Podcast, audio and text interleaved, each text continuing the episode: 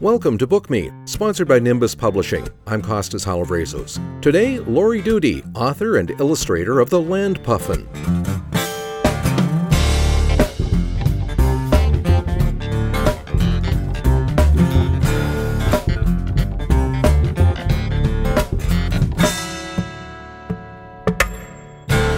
Picture a parrot, a big, multicolored one.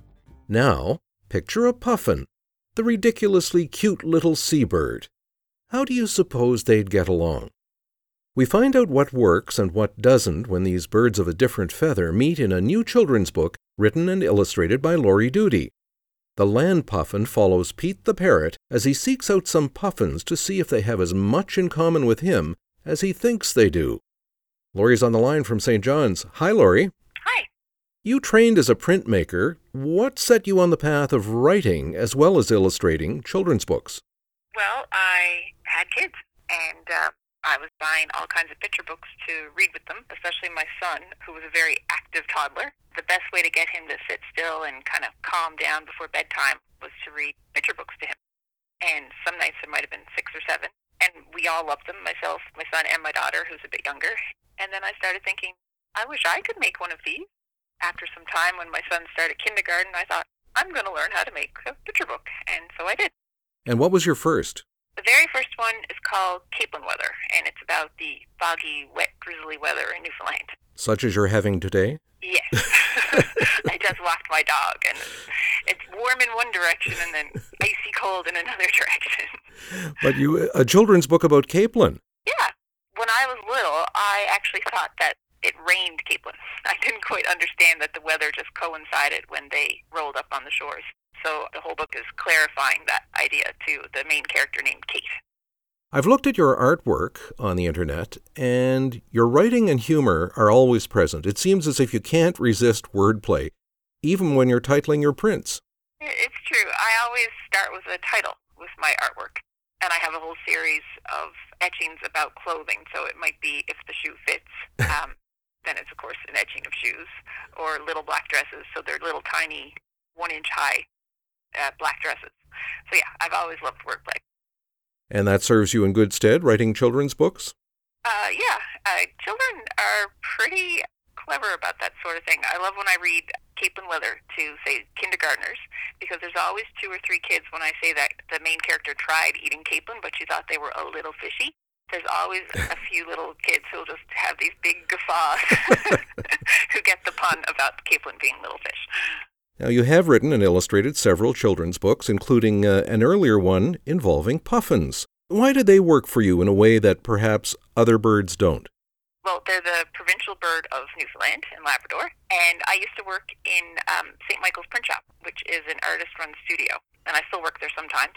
Their logo is a puffin, so I think for the past 20 years, there's just been a puffin in my peripheral vision. Peripheral puffins, there's the next Yeah. title.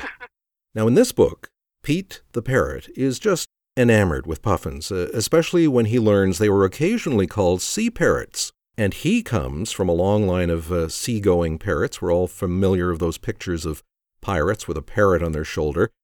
And Pete begins putting together all kinds of connections between himself and puffins. What's the subtext here? Well, when I was originally coming up with the book, I was just doing sketches of parrots next to puffins because I liked the idea of instead of a sea parrot, of having a land puffin. And I was trying all kinds of colors, and my daughter, who was six at the time, um, said, "Oh, you have to do the rainbow parrot." and then things just kind of clicked. Kids love rainbows, but there's also the subtext of, say, acceptance of LGBTQ community, and then of course there's more tropical colors, so it could be for someone who's from far away and it just the contrast of the rainbow looks really good next to the puffin.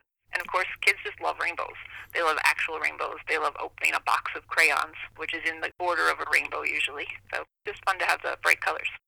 I believe that the collective noun for puffins is a circus of puffins. What kind of reception does Pete get when he finally finds a circus of them? They're very welcoming. They like to bring him fish. They hang around him. Unfortunately, he's not a fan of fish or sitting on rocks all day. Pete wants a cracker. yeah, he does want a cracker. so uh, as the book progresses, we realize that Pete isn't comfortable being a sea parrot. Hmm. quite a realization for him. He doesn't like uh, sleeping on rocks at night. He doesn't like to swim like the puffins. Yeah, and so he comes to the realization that he's happy the way he is. So um, he goes to find his own spot, which turns out to be a lighthouse where he can live by the sea and be friends with puffins, but still be himself.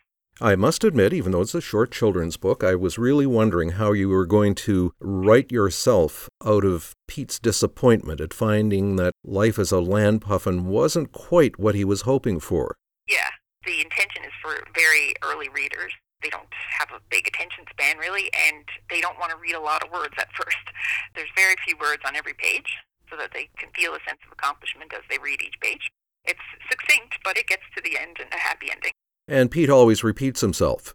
Yes, there's always that idea of parrots repeating themselves. and when you're the reader, especially the adult reader, it's fun to throw in voices. So you can have the repetition, and then the kids can do the repetition, or it can also help them with the reading because once they read the phrase once, they already know how to read it again, and they feel like they're getting a hang of reading. And who doesn't love to imitate a parrot? Exactly. My kids get a pretty big kick out of the, the voice.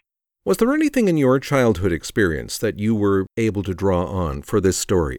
I've realized over time that a lot of my books are about finding your own place and being comfortable in your own skin. And I think that's because as a child, I was kind of moved around a lot. My mother was a single mother and a nurse, so she had long 12 hour shifts. So in any given week, I could end up being in our neighborhood or at my babysitter's neighborhood where there were a completely different group of children from different schools or I could be in a rural community at my grandparents' house.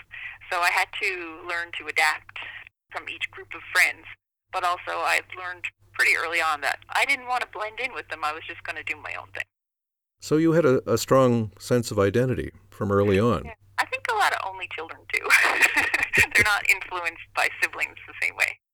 I'm wondering, with your own children, the fact that they get to see you working on books, has that influenced them? Uh, definitely. Uh, my daughter, in particular, she's turning nine, and she's always drawing and writing. She keeps a journal, and she writes out stories with her friends. And my son just enjoys books. I've clearly created a book lover.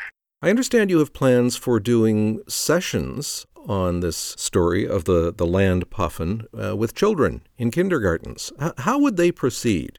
I think they would have fun with the voices and they would learn about different birds and they would learn about being welcoming to outsiders or new people in their class or their neighborhood. And really, hopefully, they would just enjoy the contrast of a talking bird with these mute, cute little birds around it. well, Lori, it's been a pleasure speaking with you. Thank you very much. Thank you for having me. Lori Doody is the author and illustrator of The Land Puffin. It's published by Nimbus.